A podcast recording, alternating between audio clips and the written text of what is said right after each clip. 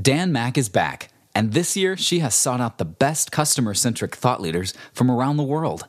Are you after practical, accessible, and customer centric marketing? You're in the right place. Sit back and enjoy Dan's Small Business Podcast. For more information, go to www.daniellemcginnis.com or visit www.mcginnismarketing.com.au. So I'm delighted to have Jeanne Bliss on the show today. She's what I would call a, an experienced customer expert. So thanks so much, Jenny, for taking the time to talk with me today. Oh, you're welcome. It's my pleasure. So I've, um, as you know, we've been um, longing to connect, and I've been following all the stuff that you do, and I, I loved the book. Oh, I think I might have got a couple of years ago now. I love you more than my dog. Um, oh, thank you. It, it's it's just truly awesome. But I don't know whether you're finding this or not, but there seems to be a bit of a swell at the moment around being more customer centric. Are you seeing this as well, or is is it is it just um, is it just because we're in the industry? No, actually, it's it's actually wonderful what's happening. There's a couple um, things, uh, almost a perfect storm that's prompted this. And um, one of them is, you know, we had a dip in the economy, I, w- I think, around the world, and we certainly had it in the United States. I think you experienced yeah. a little bit of one where you are as well. And what companies saw during that is that they needed to, you know, it was like finally, after all these years of all of us talking about this, they finally realized, gosh, our, our customers we have already, we need to keep them so that when they have money in their pocket again, they'll stay with us and to continue to purchase with us. So that was one big forcing function that I think just suddenly people started to get it. The other is uh, almost more powerful, and it is the social media effect, which is that customers have the biggest megaphone in their hand now, which is the internet and talking to each other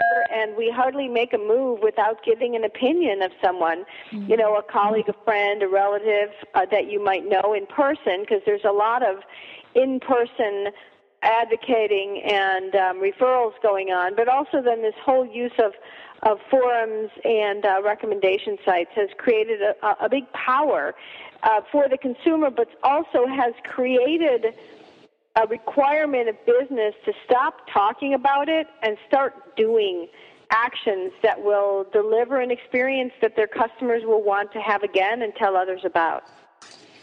Yeah, uh, well, I'm not sure whether it is a forced hand or not, but it's certainly better for customers, so I'm all for that. I was I wanted to go through the, the five decisions that sort of underpin your book. Um, would you be able to take us through those just briefly?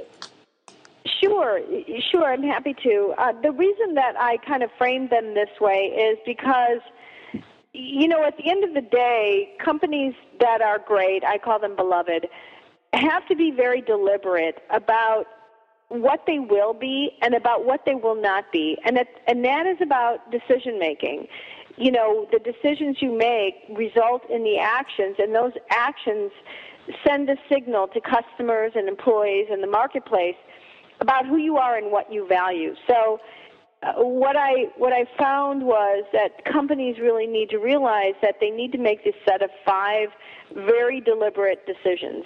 And the first one is deciding to believe. This means trusting your customers and trusting your employees, those you, who serve them, by getting rid of the rules and regulations as much as possible because um, and I'm not saying we get rid of everything, but we create the majority of the rules to protect ourselves from the minority of the customers or employees. So, starting without cynicism and recognizing that most people will do the right thing will shift the temperament and feeling inside of your company about both customers and employees. And so you need to build trust as the cornerstone of your relationship. So that's what decide to believe means. Mm-hmm. Um, but decide with clarity of purpose is very critical because you need to be very deliberate about deciding why you are intersecting your customer's life.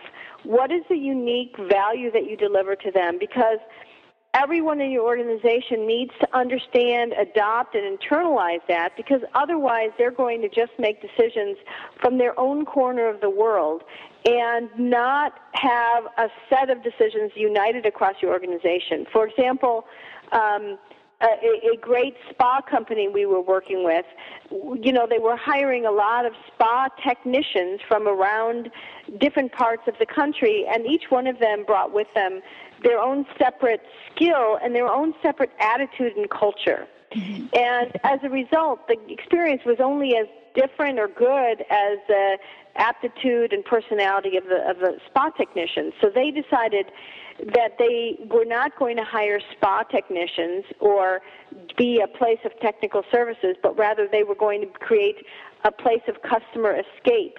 And so they hired customer escape artists. Mm-hmm Mm-hmm. which is a completely different mindset and that clarity that we are here to deliver escape meant that they had to do things very deliberately and operationally reliable to create an environment of escape. You know, that's not about just sending it out into the the place and saying everybody make escape. You have to do things specifically. Mm-hmm. The third decision is about deciding to be real, and that is something that is coming up more and more and becoming much more of a differentiator, which is be a person.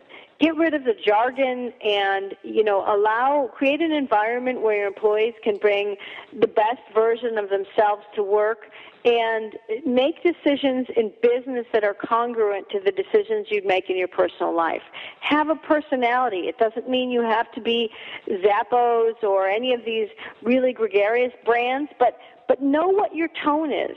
Write um, invoices and bills and communication like a human wrote them, not some kind of business machine. Mm.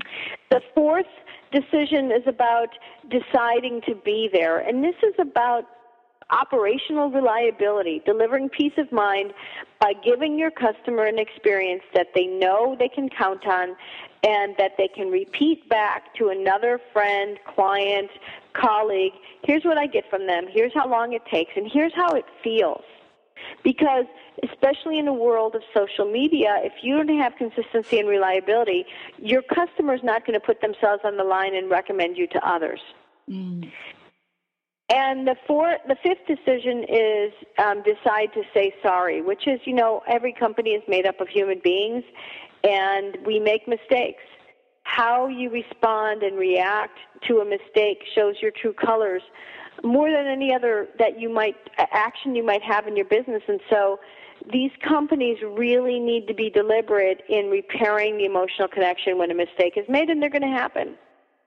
Yeah, I've got an example of that that happened last week where one of my clients, it's a builder, um, actually went on one of the review sites and, you know, signed up and had a customer um, put up a review that wasn't that flattering and mm-hmm. rang, rang me and I said, well, I think that you should go back to the customer and talk to them and find out first because his first instinct was to go back to legal and see if there was any ramifications because they'd written something about the company.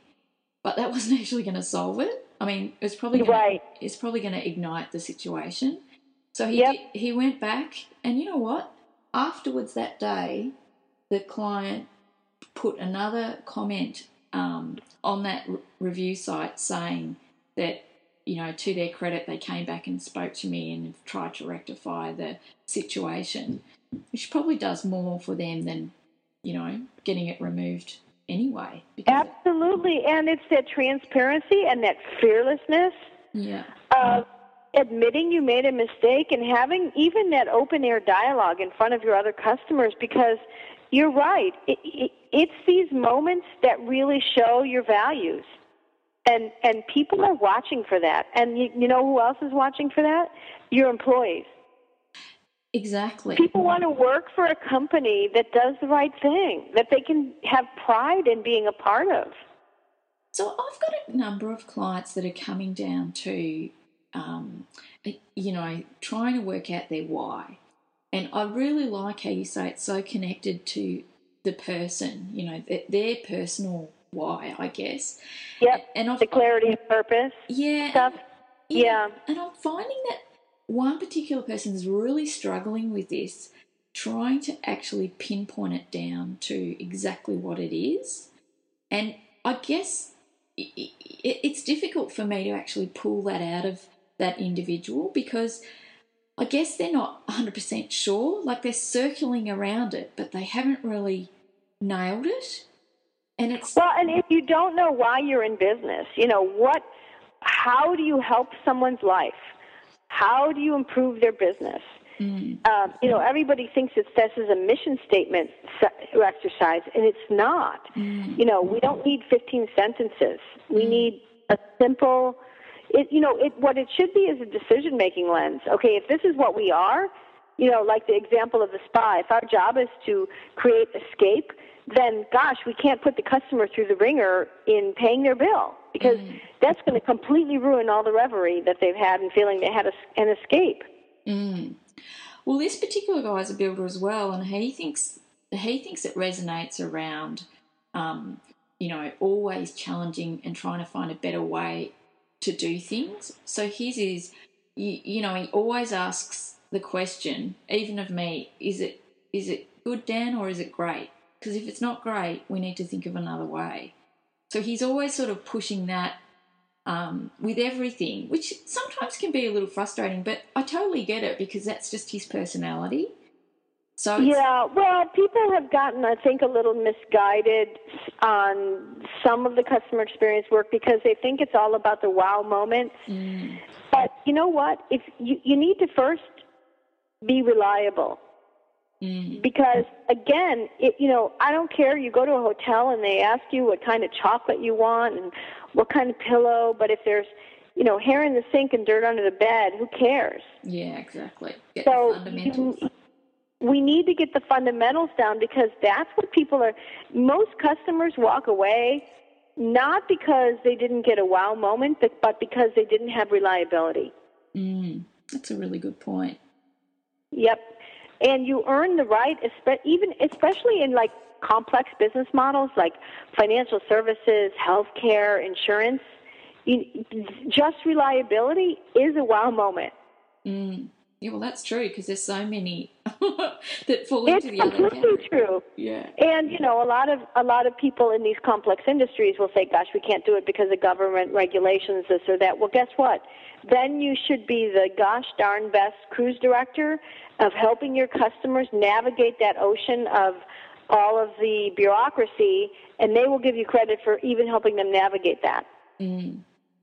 So, when you're, um, uh, one question I wanted to ask you was about feedback and insight, and how important mm-hmm. is it getting customers and employees insight in sort of trying to get right. that experience to be better? Right. I'm just wondering what what yeah, how important is it and what should you use to try and create that insight? Well, I think it's really important, but I, I call it a building a listening engine, or most importantly, a listening muscle. And I call it listening and understanding. I don't, I, VOC, I think, has become kind of overused as a term, voice of the customer. Mm-hmm. So, what we need to do is understand the customer's life and understand their emotions. And that's not necessarily asking them a survey over and over and over and over again. Mm. Um, some of it might be following them home and watching, you know, maybe not in a creepy way, watching them use your products, understanding their emotions. Um, another thing that's really powerful is your customers, when they're interacting with you, are volunteering feedback to you on a regular basis. Are you creating a categorization of those categories that everybody agrees on across the company and just trend what your customers are talking about, what their issues are in real time. Mm. We are over surveying customers, and we should be using survey feedback to validate what we already know from trending real time feedback and from doing what I call operational listening, which is managing those process metrics and those experience metrics, which are the cycle times, how responsive we are, how agile we are in responding to things, how quickly we, we, we get back to the customer. You know, do we have consistency and reliability in how long it takes to do something or deliver something? And we should be looking at those metrics with as much rigor as we look at sales goals and know when we're either achieving those or below the line of performance on those. And we should know where we are in those things before our customer tells us. Mm, absolutely. What about and companies companies keep dumping it on the lap of the customer by surveying them and customers are like enough already with this. Yeah, it's sort of like just try and catch any complaint rather than drive the experience by having well and and you know the surveys what it does is it creates a, a, a little bit of a culture of bad behavior where we're chasing after a score and the score is more important than really delivering a better experience mm. Well that's actually you can see that that, ha- that is happening so absolutely. It is happening what about with employees? How do you how do you capture how they're feeling and how important is how much they love working for you? Well, you know, it's what's on the inside shows up on the outside. You know, think about a jacket that you have that fits nicely on your shoulders and lays really well across, you know, as you're wearing it, and that has everything to do with the construction of it. The attitude your employees have and extends to your customers has everything to do with how you talk about customers is your business when you do a report out and you say we're customer focused, but is it all about quarterly sales goals? If you tell your front line to be customer focused, but yet they have to toggle between multiple screens or they can't get information or you haven't trained them or you haven't given them the information to do their job, um, then they're going to not feel honored and, and be be frustrated because everybody wants to do the right thing. But you, so this work has got to be about the employee journey as much as it is about the customer journey.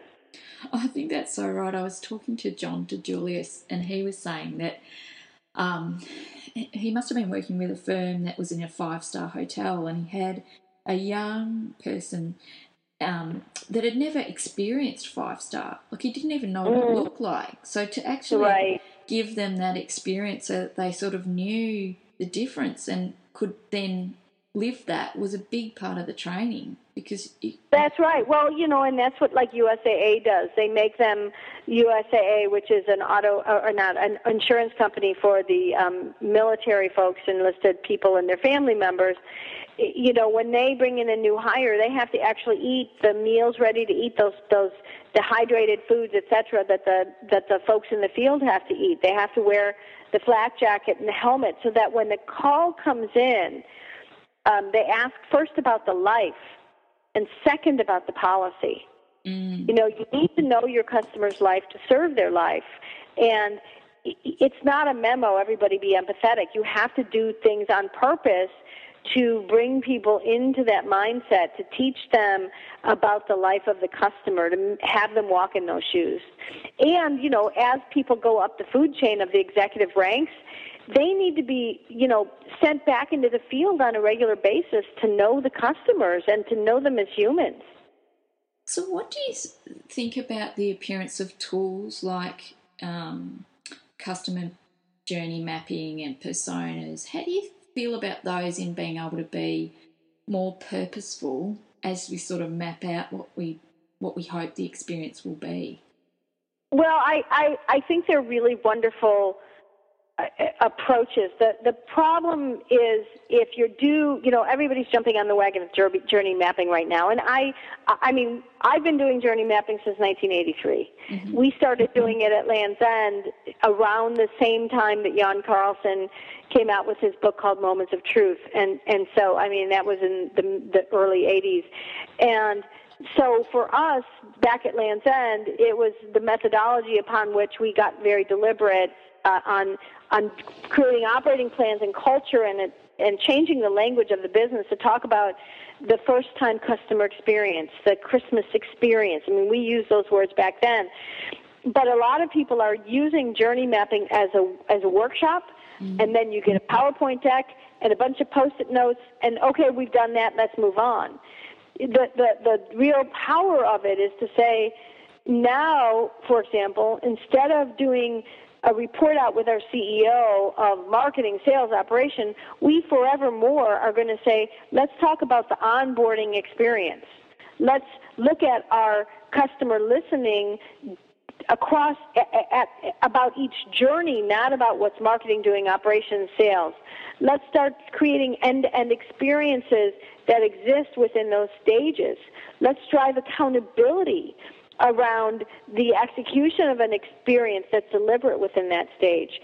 So if it's a one-day cool exercise, you bring a consultant in, you've wasted your money. Mm. So what you're saying and, is it's actually to give insight analyze and actually collaborate across the whole customer experience? Yeah, I mean, it has to be embedded. It really has to be embedded as part of the DNA of the company, and then should drive. You know, I, I do something with my clients called a customer room, where we actually w- traverse the stages of the experience of the customer journey every month, and we we start with you know, what I call customer math. What are your new customers' volume and value? This is all from my Chief Customer Officer book. What are your new customers' volume and value? What are your lost customers' volume and value? And then we go through every stage and, you know, we might play a call or show a customer trying to sign up for an account or whatever it is so that we're stepping through the life of the customer and then stage by stage of the journey see what issues have emerged that month mm. so that you're constantly using that that language and agreeing with the with the leaders of the company to say okay here is a big issue we need a cross functional team to work on this and then it's like what I call an evergreen or a repeatable cycle where you're always stepping through the journey and it becomes part of the life of the business. It's not this fad thing, you know, that you've brought somebody in to do. Does that make sense? Yeah, I was just as you were going through that thinking how much of of customer experience is now a building block just like sales or marketing is in terms of, you know, companies today. Well, it should be foundational. You know, I mean, when it's done well, it drives, you know, annual planning, it drives accountability, it, it should drive the way you build your listening engine. Um, it should inform sales and marketing because sales and marketing shouldn't be about just acquisition. It should also be about proactive outreach to the customer at points where their relationship might be at risk. Mm-hmm. Um, deliberately before a renewal, not as a tactical thing of please sign the new contract, but to say, let's start six months before renewal to identify where this customer has had a hard time. Let's solve those issues so we earn the right to their confidence. And of course, they're going to stay with us. But a lot of times it becomes, a, oh, are you going to sign up again? And it's this very kind of transactional thing. The sales guys go out and try to get more money from the customer. Yeah, I was, I was speaking to a, a UK um, guy called Rick Harris who's in this field, and he was saying that, um, you know, for example, the banks have a lot of information about us, and they could easily look at our checking account and our that's you know, right de- debit account and actually say, well, look, you know, I'm going to make the best call for the com- for the customer here. You know, they can either have incur more fees, or I can actually make this transfer so that they won't incur those fees. But it's just whether they choose to do that or behave that way. Well, and it's those it's those proactive contacts that people aren't understanding are very powerful. Those are the you know me, you value me, you understand how long I've been with you contacts. Mm. And and that's I think the you know that's that's oh that what's funny is when we do journey mapping, the two stages of the experience that companies misunderstand the most are the the the first stage, which is discovering who you are as a company. They'll they'll always say it's oh trade shows or B2B, B2C, going on the internet, but fine. But what are you doing when they get there? Are you realizing from clarity of purpose standpoint, are you giving them information to find out what their problem is that they're trying to solve? Are you giving them thought leadership so that when they go to your site, even before they decide to buy something, they feel value from you? Mm-hmm. Are you talking about who you are as people? Are you connecting with them in a human and value driven way so that you become in their consideration set that of, of a company they want to work with? And and that's so such an important stage that people don't realize the power of that stage if you really think about it from a customer journey standpoint. Because it's it's it's looked at as the acquisition stage, but that it's so much more than acquisition. You're you're kind of putting the first taste in people's mouths around, you know, who are they? Who are they as people? Mm-hmm. And gosh, even if I don't buy something from them, I'm going to get great value from them, and I'll remember them. Yeah, exactly. Like you've made me feel like a human because you're, you know, you are human. right. You know, in let's go back to the example of a of a bank. Maybe you're not ready to open a bank account, but maybe there's a diagnostic on there that says, "Do you have a teenager coming up? Here's how to protect yourself and start planning for their college." You know, whatever it is, and maybe you're not going to open an account, but gosh, there's a tool you got on that website and you could even call somebody or download something. Wow. Yeah, you know, they've, they've, give, they've created a magnetic pull there. Yeah, it's a care. It's not just driven from self interest. Yes, there you go. And then that last stage, which is around building building a bond and relationship and an advocate, those are those proactive outreach things that say, gosh, if we if we know you opened an account and you've just built a house or whatever, maybe we proactively send you some thought leadership information about what's going on or you know or we if you called customer service 5 times wow you're having a hard time we need to reach out to you proactively and see what's happening mm, yeah using that information to make better decisions and yeah, it's not about just renewing your account, which is what a lot of people think. It's like you said earlier, it's the self-serving transactional thing of making sure they're spending money. Mm-hmm. Well, we need to use, you know, the term I use with my clients and is is earn the right. What are you going to do on purpose to earn the right? Mm. Because we've got a choice and we don't have to spend our time with you. That's right. That's right. Oh, wow. Well, look, I really appreciate your time. Is there anything that you're working on at the moment or any great customers that you're, um, you know, enjoying and, and doing this stuff with that you wanted to share? Well, I, well, I am. I'm working on some new media things, which are I'm doing. Actually, I'm going to be doing a a, chan- a web channel directly to customers, which is going to be um, Customer Bliss TV, which I'm very excited about, and it's going to be basically you know, a little bit of a rant. Um, why oh why, you know, can't banks know who you are? And then I'm going to be talking about um, here's what to here's how to interview your bank before you sign up for them. So it's going to be kind of flipped to the other side, talking directly to consumers, giving them a little bit of um, you know first aid on how to be a customer out there in the world, and then highlighting some great companies. So uh, stay tuned for that. We're working on that right now. Oh, that sounds fantastic and um, very customer centric of you, Jeanne, which is great. Well, I'm excited. I think it'll be really fun. It's so nice because you are such a customer advocate, and I don't know. I ask this question a lot of my guests. I don't know whether it's just that you know maybe you're born with this empathy or this lens or whatever it is, or whether you just learn it. But not everyone is like that, so it's a really special thing. Um, and I so much enjoy your videos and and everything you're doing. You, you certainly deserve all the success because it is so nice to have people out there that care, and you can genuinely feel that through everything you do. So, I for one really am really grateful for everything that you've contributed to the the customer experience. Um, well, you're welcome, and I think you're a kindred spirit in that same in that same work. So kudos to you, right back at you. well, it's a big love fest. But um, no, I really appreciate it, and I will look forward to um, to seeing that customer bliss TV. So thank you very oh, much. Oh, you're welcome. And yeah, and in the meantime, um, you know, I'd love your folks to go to my my blog, which is ccocoach.com, and there's new information I'm adding every day, and that's kind of my love letter to the brave customer crusaders of the world, just giving them as much information as they can. Oh, great. Well, I'll put a link to that on your website, and um, I really appreciate your time today. You're very welcome. Okay, take care. Hey, thanks for taking the time out of your busy day to listen to this podcast. For more great marketing tips, go to Dan's blog at www.daniellemcginnis.com and sign up for her marketing tips or visit her website at www.mcginnismarketing.com.au. Catch you next time.